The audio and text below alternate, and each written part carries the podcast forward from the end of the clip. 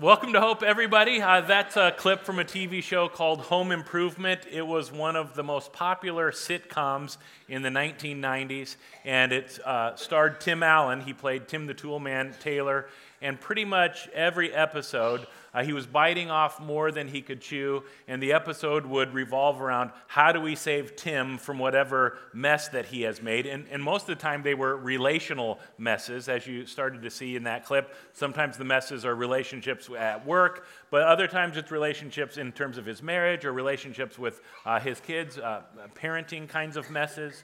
For the last six weeks, we've been in a message series here called Hope for Iowa. Today, we're closing out that message series by taking a look at what is it that saves us from the messes in our life.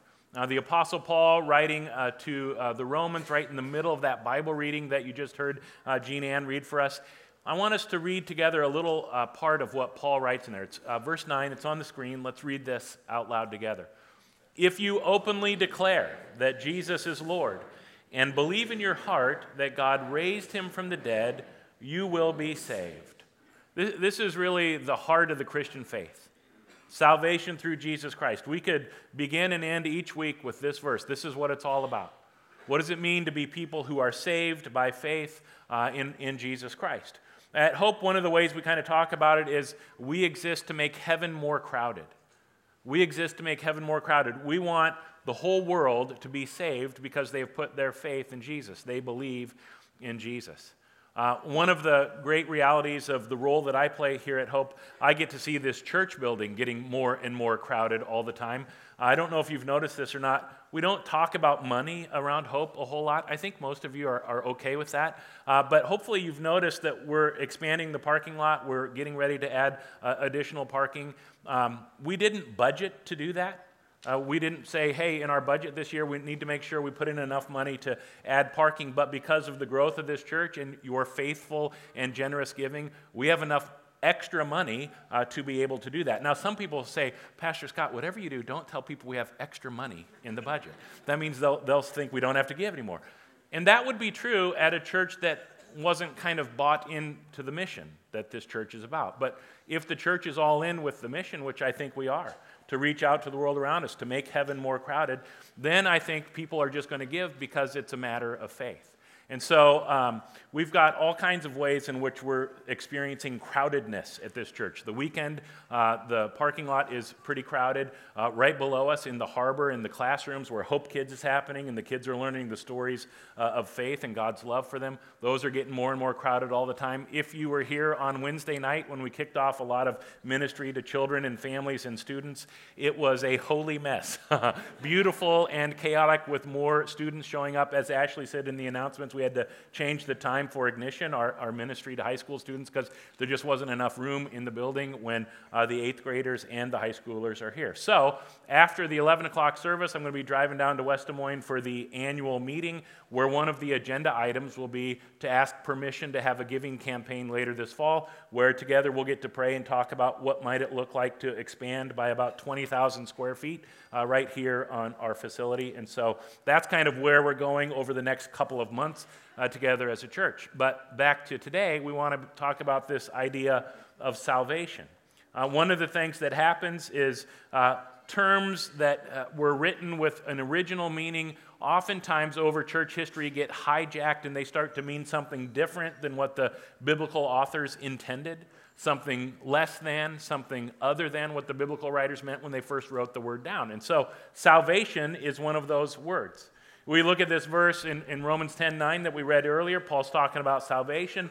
If you openly declare that Jesus is Lord and believe in your heart that God raised him from the dead, you will be saved. Salvation, a really important, a very biblical uh, idea.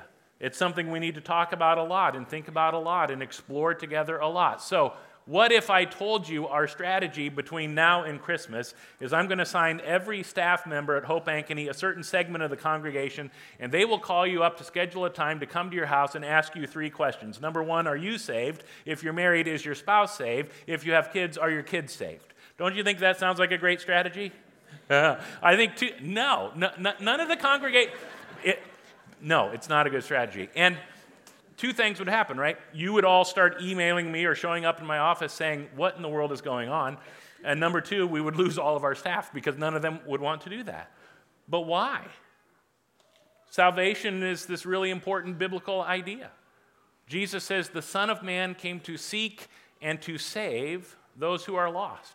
Paul writes throughout the, the book of Romans how important salvation is, how important it is to send people out, to reach out to the world around us, to make sure that we save everyone, so that everyone can be saved by putting their faith in Jesus Christ. So, why do we have sort of this instinctual, repulsive response to the idea of come, somebody coming to our door and asking us, Are you saved? Or, or, why would we shake our heads and say it's a bad evangelistic strategy to just do sort of drive by evangelism, go up to complete strangers and say, if you died tonight, would you go to heaven?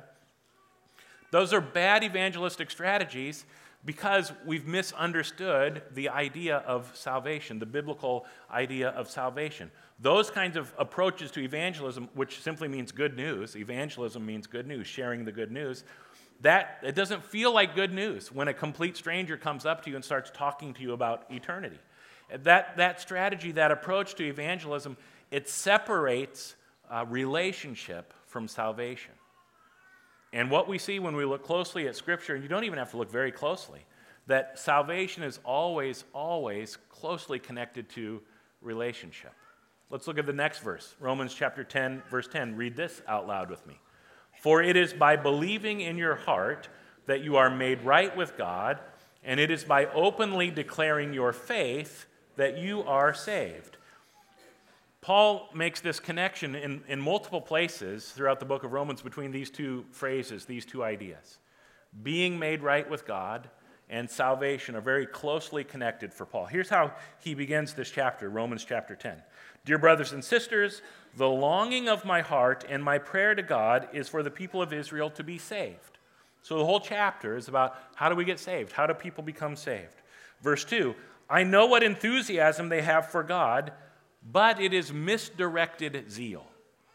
Misdirected zeal. A lot of our evangelistic approaches, a lot of our ways of talking about and understanding salvation today in, in the American church, it's misdirected zeal. And so Paul writes this in verse 3 For they don't understand God's way of making people right with himself. Refusing to accept God's way, they cling to their own way of getting right with God by trying to keep the law.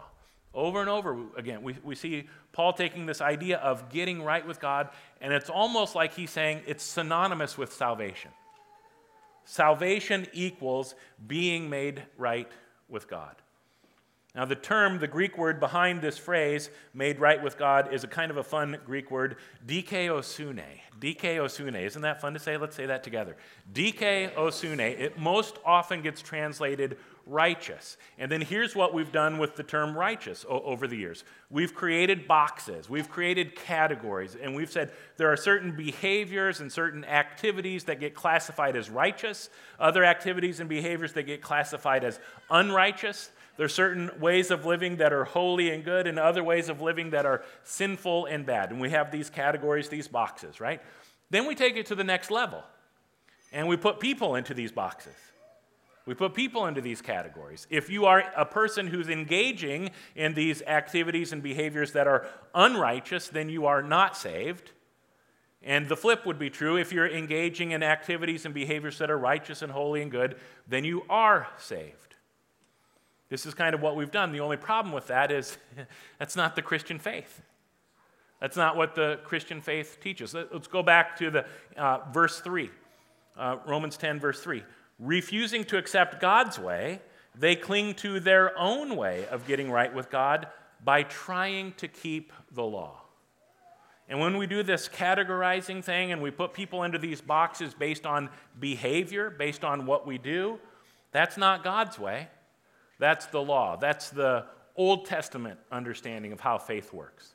Keeping the law, obedience to the law, following the law, doing, and, and, and sort of the way we think about our life, then the whole goal of faith is to get to the end of my life and I've done at least one more good thing or righteous thing than bad thing or uh, unrighteous thing. And then that's what makes me right with God. Misunderstanding of how the whole thing works. And when that is our understanding, when we refuse to accept God's way and we go our own way uh, of being made right with God by trying to follow the law, trying to keep the law, trying to be good enough, what ends up happening is we know pretty quickly we're not good enough. And we absolutely start to believe I, am not enough, I'm not valuable, I'm not lovable. And then we start working really hard because that's what we want in life. We all want these relationships, connections with one another, connection with God relationally. And when we don't have that, we work really, really hard to get people around us to like us. And so maybe we start to do or to be uh, living up to the expectations that others have placed on us. I got to be who my parents want me to be, or who my teacher wants me to be, or my group of friends, the role that they want me to play, or who my boss wants me to play. I got to do and I got to be this person. And we end up creating a false self. Try, and, and we become attached to this false self because we think it's saving us. We think it's giving us what we really want these relationships. We become so attached to it, you could even say we become addicted to our false self. That's not God's way. That's the way of the law will lead us down that road. God's way is the way of grace. And, and, grace works by saying there is a God who is good and loving and perfect, and that good and loving and perfect God created you. Created you good. Created you exactly the way God wanted you to be. And so the starting place with grace is you're enough.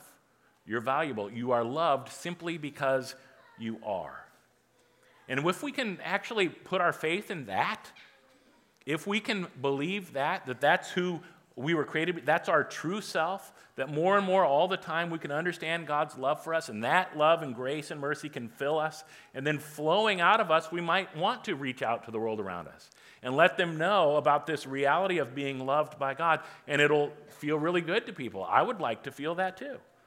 And we might actually start engaging in activities or behaviors that we would classify as good or, or righteous, but you understand it's flowing out of who we actually are. It's flowing out of our true self. It's, it's not some way of trying to earn or to prove or win approval. Let's go back to this word dikaiosune. Dikaiosune. When we translate it righteous, and then what we've done with it, we've said righteousness is all about what I do. But when you look closely at the definition of dikaiosune, the heart of the definition is it's the state of someone who is as they ought to be. That's what it means to be righteous, to be made right with God. The state of someone who is as they ought to be. In other words, righteousness is not a whole bunch of activities and behaviors that I do. Righteousness is an identity. Righteousness is who I am. And, and faith is learning to trust that this is who God says I am. And then I can move more and more wholly and fully and truly into this person that God created me to be, my true self, all the time.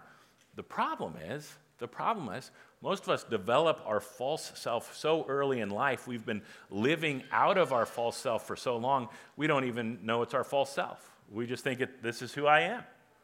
This is the way I've always been, the way I've always been wired. We're, we're not aware. We can't see clearly the ways in which our false self is leading us down a path of destruction.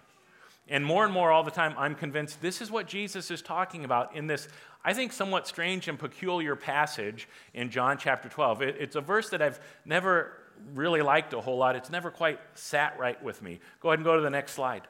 Uh, John chapter 12, verse 25 or else I'll just read it to you from the back screen. If someone's up there, they can go to the next slide. Those who love their life, there it is. Those who love their life, I, pretty soon I'm not going to be able to read it off the back screen. Those who love their life in this world will lose it. Those who care nothing for their life in this world will keep it for eternity. And we, we talk about this a lot. We, we go to this verse a lot.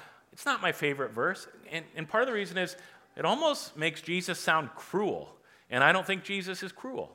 It almost makes Jesus sound like the whole goal of faith, of following after Jesus, is to be as miserable as you can possibly be. Care nothing for your life. That's the goal. But, but that contradicts with other things Jesus says, like, I've come that you may have life and have it to the full. So, what do I do with this verse? When I start putting this verse in the context of true self versus false self, it actually starts to make a ton of sense to me. That what Jesus wants for me, what Jesus wants for each of us, is freedom, personal liberation, not self punishment, but Jesus wants to set us free from the grip our false self has on us. Uh, the unhealthy ways that we are attached to things that, that aren't actually helping us, that are hurting us. He wants to set us free from that so we can live out of our true self. Tim Allen in, in this show, uh, Home Improvement, he becomes a real famous and successful guy, uh, starts doing movie roles, and uh, his fame, celebrity gets bigger and bigger all the time. Life became pretty good for, for Tim Allen, but it wasn't always that way. He has an interview several years ago now with Elizabeth Vargas of ABC News, and I want you to watch a portion of this interview. He talks about faith, he talks about God, but as, as you're listening to it, see if you can sort of pick up on the ways in which a false self, living out of a false self, was not actually helping him experience the best of life. Take a look. I hate people telling me what to do. I hate it. And stand up, it's all me. I mm. decide when I do the jokes, I decide where the punchline is, I decide when to go on. I make every decision. Allen may be in control now, but for much of his life, he wasn't. When he was just 11 years old, his world was shattered when his father was killed by a drunk driver. I've had um, a curious relationship with God since my father died. The loss set Allen on a self destructive path, hard partying, and in 1979, a cocaine bust which landed him in prison for two years. Don't ever sell drugs to policemen. They don't like it. They tend to tell judges, people come get you, and then you eat very bad food for a long time. What do you think is the most important thing you learned? I'm a survivor, number one. Mm-hmm. I know how to survive. Uh, my sense of humor clearly is my ally. So, in a certain sense, comedy saved you. Always does. You actually got a, a, phone call one day from your parole officer and the next day from Jeffrey Katzenberg right. at he, Disney? Parole officer said you're released, everything was going well, and then the Katzenberg called me and said, "We'd like you to be part of the Disney family." Did the irony strike you? Um, did you say, it, "Jeffrey, my life I'm a felon"? Just filled with it's just filled with irony. That conversation spawned Home Improvement, and soon white hot celebrity. Allen parlayed that popularity onto the big screen, starring in a slew of family favorites like The Santa Claus and Toy Story. Guys, let's get our parts together, get ready, and go out on a high note. I pump for you, my little Edelweiss. By 1997, Allen had conquered Hollywood, but still had not wrestled his own demons to the ground. Your dad was killed by a drunk driver. Mm-hmm. You in your adult life were arrested for drunk driving. I find it humiliating that, and, and I'm, by the grace of God, I didn't hurt anybody or myself for the years that I was, you know, drinking and driving. I could have been that guy that did that to us. But you did say it gave you your greatest gift, which is sobriety. Sobriety, yeah. Well, the cha- I never thought I, I thought it would be no fun, and it turns out fun has nothing to do with being drunk. At least for me, it does. So you know yourself better. Whether you're a true believer or a pagan. and he spends a lot of time working on that curious relationship with God, or as he says, the builder. Oh my God. Honey, don't say God in church. I always do ask whoever put me here, mm-hmm. the builder, what did you want me to do? Do you think people would be surprised to know how deeply religious you or spiritual you are? Well, if you, if you know me, you know it. I don't push it. I just want a relationship with whoever built me. This is too much, too weird that it happened by accident. It didn't happen by accident. I don't feel that it did. Tim Allen knew he needed to be saved from a very early age. Knew he needed to be saved. His dad dies, he's 11 years old. Think of the hurt, the pain, the loss, the grief connected with that. What do you do? He turns to comedy. And, and she says at one point, in a, in a certain sense, comedy saved you. And again, I think there's a real fine line here because there's a part of that that's going to end up being a really good and helpful thing, but it was also part of his false self. I'm going to use comedy to save me from the pain that I'm experiencing. I'm going to try to use comedy to save me in a way that only God can actually save me. So comedy didn't actually work to save him. And, and when he continued to experience the pain of that loss, he started to turn to other things in his false self, trying to find that salvation that he's looking for. But at, at one point, she says to him, You know, you understand yourself better, you know yourself better. And that's what started to happen slowly over time, failure after failure after failure. He starts to wake up and he starts to see the ways in which he's living out of his false self, thinking it'll save him, but it's actually making things worse. Now, uh, what I would say is he knows himself better. He knows himself the way God knows him, the way God sees him, and that's what's changing things. That's what is making things better. So, how well do you know yourself? Do you know yourself well enough to answer this question? What is the self we need to lose, and what is the self we need to find? You know, Jesus is saying there, there's a self that's going to lead to destruction, there's a self that's going to lead to life. What's the self you need to lose, and what's the self you need to find? And, and as we kind of wrestle with that, we start to figure out what's my true self, what's my false self. I, I think one of the fascinating things to me is so many times, for, for most of us, our greatest strength can also be our greatest weakness. It just kind of depends on the focus. And as we start to discern when my strength is actually turning into a weakness, that's one of the ways we can discover true self, false self. I'll give you an example in my life how this works. I'm the middle of three boys. And so in my family growing up, one of the roles I played was peacemaker. I could help one of my brothers see things from the perspective of my other brother and kind of help re- resolve conflict that way. Uh, I could help parents see things from kids' point of view. Now I'm a pastor at a multi site church. And so I sometimes play the role of peacemaker at Hope, where when we're talking about what's best for, for the entirety of Hope, for all the campuses of Hope, I can help the leadership of our particular campus see this is why this is what's best for hope. And the flip is true. When I'm talking with the leadership of hope, I can help them see things from the perspective of an individual campus. And so I play that role of peacemaker, which is good. Jesus says, Blessed are the peacemakers. Where that strength becomes a weakness is because I hate conflict. I just want everyone to get along. Can't we just all get along? Well, sometimes there are decisions that need to be made and crucial conversations that need to happen, and not everyone is going to be happy. And when I'm living out of my false self and the decision gets made that somebody is unhappy with, instead of understanding they're unhappy with the decision, I interpret it as they're unhappy with me. When I'm living out of my true self, and I know that I'm loved by God just the way I am, not because of the, how well I might perform or how poorly I might perform might cause me to lose God's love. Then, when tough decisions are made and people are upset by it, I don't have to take it personally. I don't know what it is for you. Well, what are those strengths that sometimes become weaknesses for you, and, and how do you start to figure it out? My wife and I, uh, Wendy, we've been talking about this a lot, particularly as it relates to marriage, as it relates to parenting. And Wendy thinks like she, she always visualizes things. So she's always sketching and drawing pictures and that sort of thing. So I'm going to put a, a picture up on a screen that represents something that she has drawn and that, that we've been talking about a lot lately. Here, here's how it's supposed to work. It's very simple kind of drawing, right? But we've got God, God the Father, God the Son, God the Holy Spirit, and God pours into us. Pours love and grace and life, uh, mercy, forgiveness, hope, joy, peace. God pours into us. That's how it's supposed to work. Uh, and that's what will save us. God's the only one who has what it takes to save us. And then, as we are saved by being filled up with that love and, putting our trust and our faith and our belief in who God is, that fills us up and it kind of funnels through us. As, God's love makes its way through us, then we can pour out God's love and grace into the lives of the people around us, whether it's family or friends or neighbors. That's the way the flow is supposed to work. The problem is, way too many times we reverse the flow when we're living out of our false self. And so think about it in terms of a parent child relationship. God pours into a parent, fills them up. Parents pour into their children, fill them up. That's the way it's supposed to work.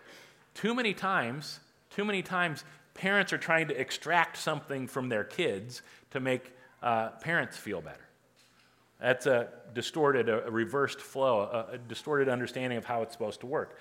Kids aren't supposed to have what it takes to fill us up. God has what it takes to fill us up. So when we're using our kids' activities or our kids' behaviors or our kids' successes, that's what's going to save me. That's what's going to make me feel okay about myself and my life. Uh, that would be sinful, would be another way to talk about it. That would not be right. That's not living out of who we actually are.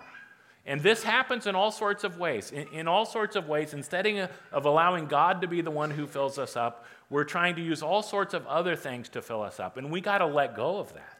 We got to surrender to that. And I'll just tell you, it's really hard, particularly in our part of the world, where we have a real strong value on being able to pull yourself up by your bootstraps and rugged individualism. And you can do it, you can do it, you can do it if you just try hard enough. That works in a lot of ways. It doesn't work when it comes to faith. And so we'll find ourselves just kind of constantly struggling with this all the time. But if we can have someone in our life who will help us kind of point out everyone, I think maybe you're trying to pull something out of the kids there that they're not supposed to be giving you. You're trying to get filled up by them or a relationship at work or, or whatever it might be. How can we learn to let go of the false self and allow this true self reality to work? It requires tremendous uh, surrender, letting go, humility. Uh, you heard in the Hope 360 uh, talking about uh, this ministry we have at Hope, Celebrate Recovery, Thursday nights in West Des Moines. It's Monday nights here uh, in Ankeny. And, and, a lot of people think Celebrate Recovery is just for people with addiction to drugs or alcohol or substances. Hopefully, you've heard me use the word addiction as we're talking about the ways in which we relate to our false self. We're attached to it in unhealthy ways. We're addicted to it. And so, celebrate recovery is for all of us. Because all, I think another way of understanding sin is our addiction to our false self instead of trusting who God created us to be. Celebrate Recovery, one of the things they do is they, they look at these steps to recovery. Some of you are maybe familiar with the 12 steps of Alcoholics Anonymous. I heard somebody say one time, summary of the first three steps of the 12 steps is pretty simple I can't, God can, I'll let go. I can't, God can, I'll let go. Let's all say that together. I can't, God can, I'll let go. It's the process of surrender, the process of letting go, the process of humbling ourselves enough to trust my only hope for salvation is for God to pour His love into me so that I can die to my false self and live from my true self. Humility is really important. Uh, Tim the Toolman Taylor understands this in the episode that, that we watched at the beginning of, of the message. He's messing things up relationally, and, and when he messes things up and he doesn't know what to do, he always goes and talks to his neighbor for some wisdom uh, from Wilson. Take a look. Howdy, Wilson. Hi ho, neighbor. What are you cooking? Boiling up some willow bark it's an old folk remedy for a headache. I got aspirin. No. Tim, it wouldn't be the same. Mankind may have given me the headache, but nature will take it away. Sure could have used that today. Mm. Bad day today? The worst. I yell at Jill, I insult Al, and I knocked a guest out in my show with a 4 by 8 Mm-hmm. That is a bad day. Know.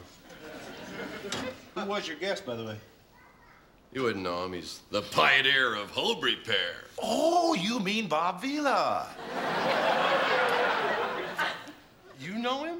Oh, everybody knows Bob. I can see how a guy like that might intimidate you, though. He knows an awful lot about tools. That's just it. Why would he intimidate me? Why does everybody think he knows more about tools than I do? Well, does he, Tim? Yeah. He knew what an adze was without cheating. Mm-hmm, yes, the old medieval wood shaping tool.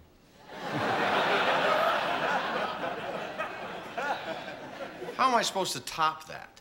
Well, you can't, Tim. Okay, so I go back on my show and look like a fool again. Tim, Tim, Tim, the first step for greatness is humbling yourself. Oh, yeah? Oh, yeah. Maybe you shouldn't try to have all the answers and instead ask more questions. You see, Tim, a truly wise man always has more questions than answers. So, would that make me wiser than you, Wilson? Well, what do you think, Tim? How do you discern true self, false self? There was a phrase uh, Tim used there. How do I top that? How, how do I become someone who's better than Bob Vila?